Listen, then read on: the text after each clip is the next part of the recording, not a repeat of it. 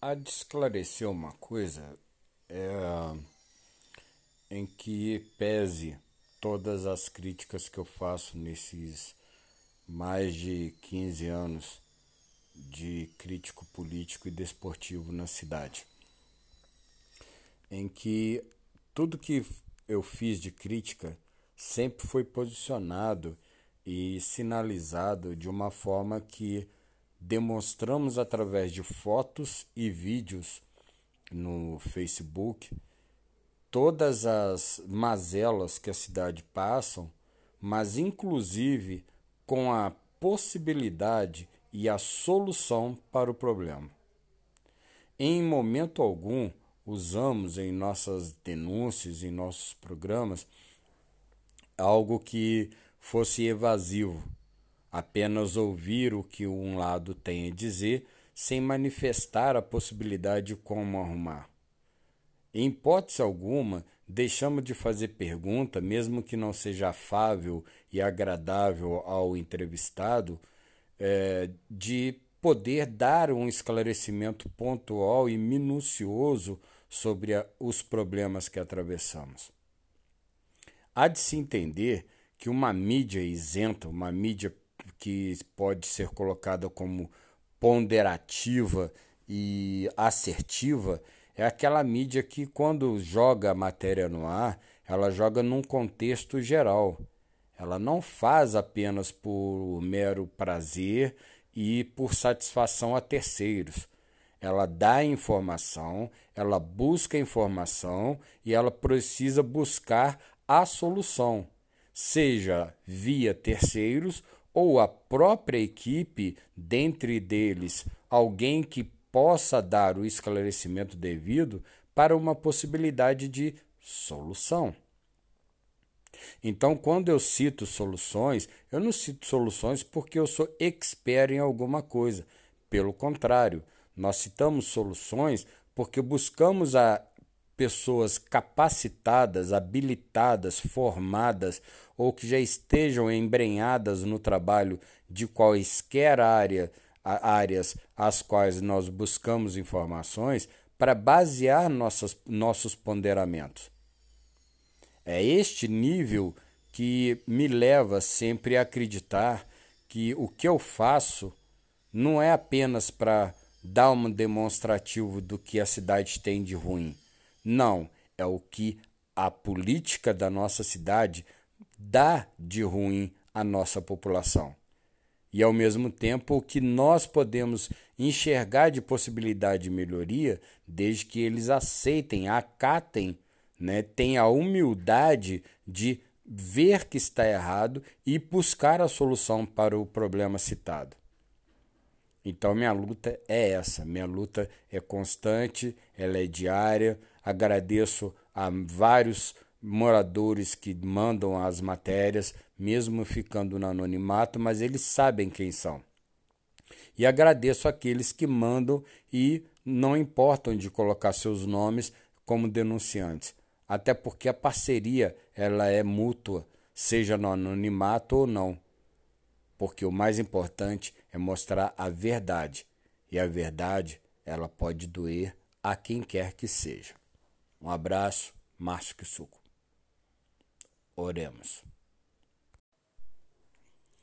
Em muitas discussões é, sobre política, a grande questão é por que, que o Brasil ele vive nessa mazela, nesse descrédito, nessa falta de credibilidade que a política tem junto ao povo.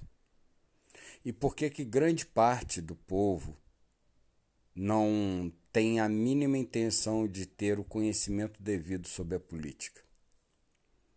Ora, se a política ela é um modo ao qual vai gerar as normas, regras, eh, direitos e deveres ao cidadão, por que, que o cidadão despreza quem vai estar lá para colocar tais regras e situações para que nós possamos cumprir? É esse sentido que eu milito em querer não entender, mas fazer com que aqueles que não conseguem compreender entendam de uma forma mais concreta e pontual esse tipo de atitude.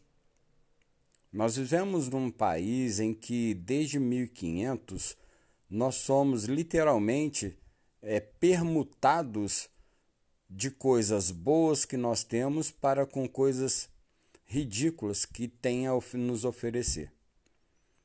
Deram roupas, é, penduricalhos, cordões e outras coisas aos índios, e os índios deram ouro, deram nossa riqueza. E dali para frente nós vemos o que? A mesma coisa que nós estamos vendo hoje com toda a proporcionalidade colocada. Continuamos vendo os políticos dando migalhas para o povo e eles construindo cada vez mais seu império. Querem porque querem aumentar o fundo partidário, ao invés de cortar o fundo partidário. Querem porque querem se manter no poder e, com isso, engrandecer o seu patrimônio. Ou seja, eles militam pelo seu umbigo e dane-se o povo que vota neles. E problema do povo que não sabe e não quer buscar o interesse em conhecer o que é uma política. E triste daquele povo que tenta conhecer, mas não consegue porque é uma minoria e não se faz valer dentro de um contexto. É uma pena.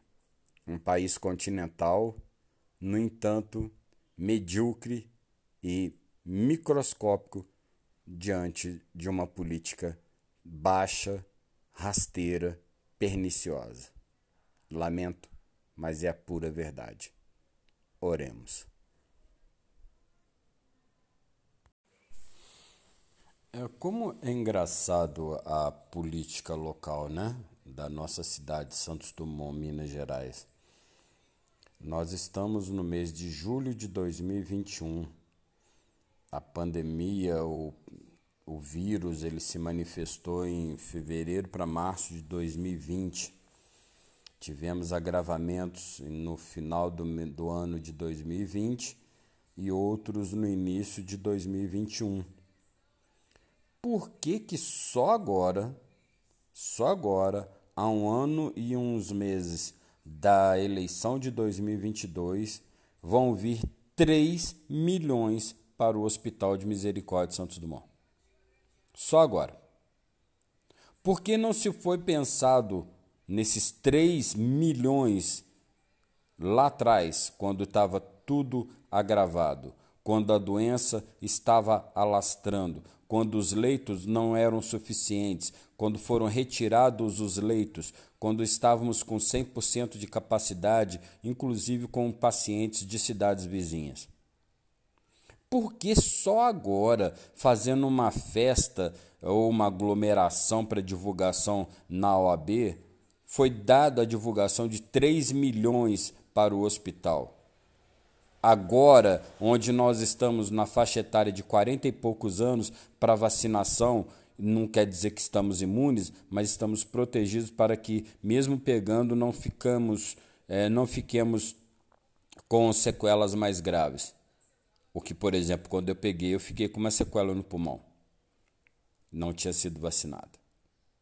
Por que só agora?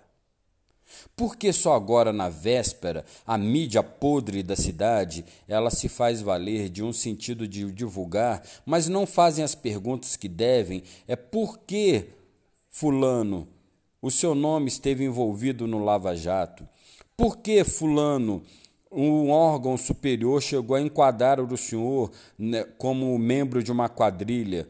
Foi colocado e taxado ao nome do senhor a palavra corrupto por que, que o Supremo Tribunal Federal retirou não só o senhor, como dezenas de outros, inclusive o ladrão, é, da, das condenações e agora estão livres para as eleições? Por que, que esse passado não vem à tona? E mais, a memória do povo sandomonense é tão pequena que eles esquecem que na gestão do irmão dele, na gestão do irmão dele, ele trouxe por indicação junto a um político mineiro a gestão do HU para o Hospital Misericórdia, antes do Ivan Murim, e esse hospital recebeu mais de 12 ou 15 milhões durante a, a estada desta direção lá. e nunca prestaram conta de um centavo e agora querem fazer festa com 3 milhões.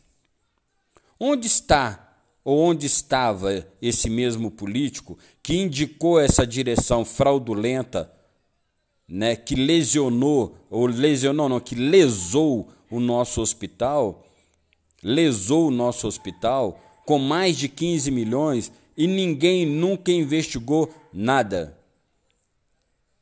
Essa aí cai no esquecimento, né? É fácil. É fácil. Não reclamo, até porque o hospital merece, merece crescer, merece ser é, propagado como um dos melhores da região. A nossa cidade precisa.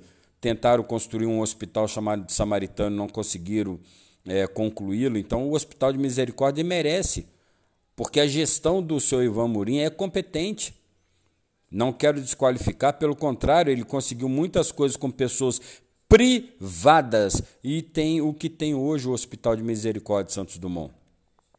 Maternidade pelo Rotary, obras internas por pessoas de empresas particulares que não gostam de aparecer, de políticos de diversos partidos, porque da prefeitura mesmo, o próprio prefeito na entrevista em uma das mídias da cidade disse: a prefeitura não colocou dinheiro, mas ele fica feliz com vários políticos de todos os partidos que trazem dinheiro para o hospital.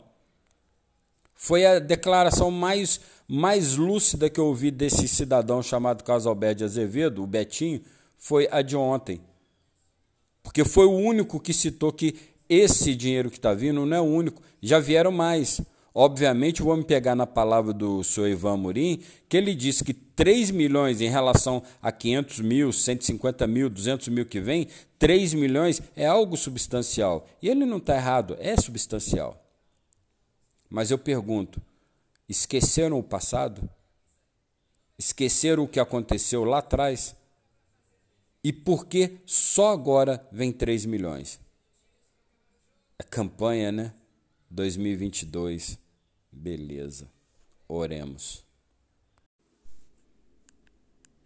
27 de julho de 2021, 132 anos do nascimento de Santos Dumont, ou da cidade de Santos Dumont, né, que de aniversário foi dia 20. É, me perguntaram por que, que eu não fiz nenhum comentário, nenhum post a respeito do aniversário da cidade mas há anos que eu não vejo, se não décadas, alguma uma década, meia, década e meia, que eu não vejo motivo para comemorar essa, essa data. A gente não tem uma cidade progressiva, a gente não tem uma cidade crescente, a gente não tem uma cidade digna. Nós não temos uma cidade que dê condições salutares de moradia para a população. Em contrapartida, o que eu fico satisfeito em ver são as pessoas colocar que é uma cidade prazerosa, amigável, amistosa, cheio de cultura, cheio de é, talentos culinários, pontos turísticos, tantas outras coisas que postam que eu fico alegre ver. Mas o que adianta a gente ter tudo isso se os nossos governantes, tanto o atual como os anteriores, não deram valor a isso. Não buscam, não valorizam essa parte. Porque nossa cidade está da forma que está. As estradas vicinais para as nossas zonas rurais todas largadas, cheias de problemas. Vem agosto aí, ó. Agosto, setembro começa a chuva. Rua Machado de Assis destruída. Literalmente foi destruída pelo Carlos Alberto de Azevedo, atual prefeito. A Rua Pedro Ribeiro vai ser destruída com a chuva também por culpa do seu Carlos Alberto de Azevedo, atual prefeito. E tantas outras. Vereador João Venâncio dos Reis, João Vidigal, Travessa dos Moinhos, Antônio Peduzzi, Giovanni Peduzzi.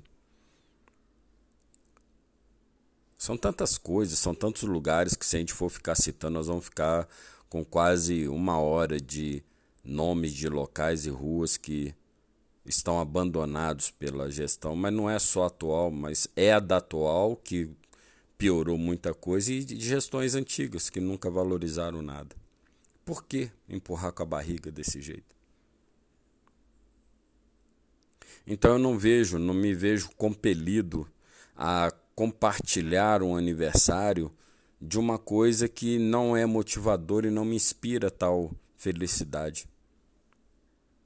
Então, que aqueles que se sintam agradáveis nos dias de hoje, ou no dia de hoje, ótimo, parabéns. Eu não me sinto confortável. Oremos.